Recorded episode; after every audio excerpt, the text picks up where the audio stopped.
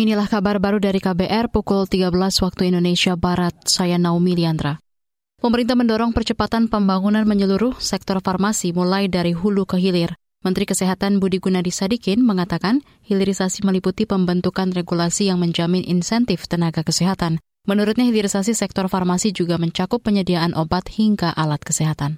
Jadi ada yang menyedihkan gitu, ada yang menyenangkan supaya teman-teman bangun dari hulu ke hilir sehingga cerita saya yang tadi di depan tidak terulang lagi. Dan balik lagi itu bukan hanya obat, itu bisa alat kesehatan, bisa juga alat tes diagnostik, vaksin dan lain sebagainya. Itu kita mau bikin dari hulu ke hilir.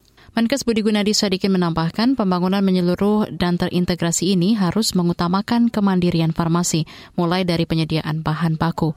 Ia menyoroti saat ini justru banyak rumah sakit berskala besar yang masih banyak menggunakan produksi obat impor. Pembelian obat-obatan produksi luar negeri ini menurutnya dapat menghambat hilirisasi farmasi. Dewan Perwakilan Rakyat akan membahas persiapan pemilu 2024 pada masa persidangan 5 tahun sidang 2022-2023. Ketua DPR Puan Maharani dalam pidatonya mengingatkan tugas alat kelengkapan DPR, yaitu mengawasi proses tahapan pemilu 2024. Ia mengingatkan proses pemilu 2024 harus memenuhi prinsip jujur dan adil. Tahapan pemilu tahun 2024 sudah mulai dilaksanakan.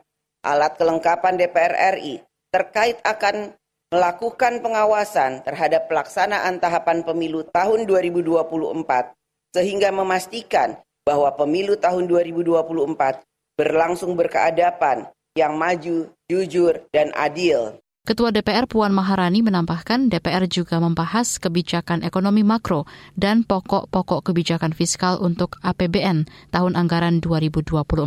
Selain itu akan diprioritaskan penuntasan program prioritas dan strategis yang memperkuat landasan dalam memajukan Indonesia. Pemerintah Kota Balikpapan, Kalimantan Timur membuka peluang investasi besar di wilayahnya yang menjadi teras Ibu Kota Nusantara IKN.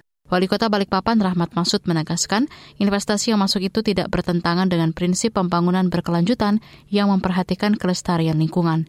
Rahmat memastikan tidak ada izin pembukaan lahan hutan kota, termasuk pembatalan hutan mangrove.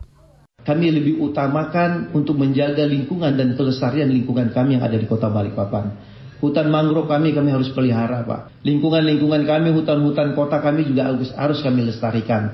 Karena apa? Ini adalah komitmen kita untuk mewariskan kepada anak cucu kita nanti ke depan.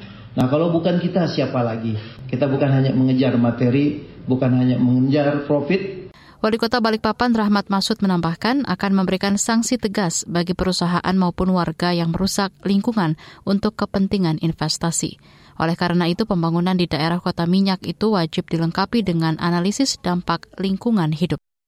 Demikian kabar baru KBR, saya Naomi Liandra undur diri.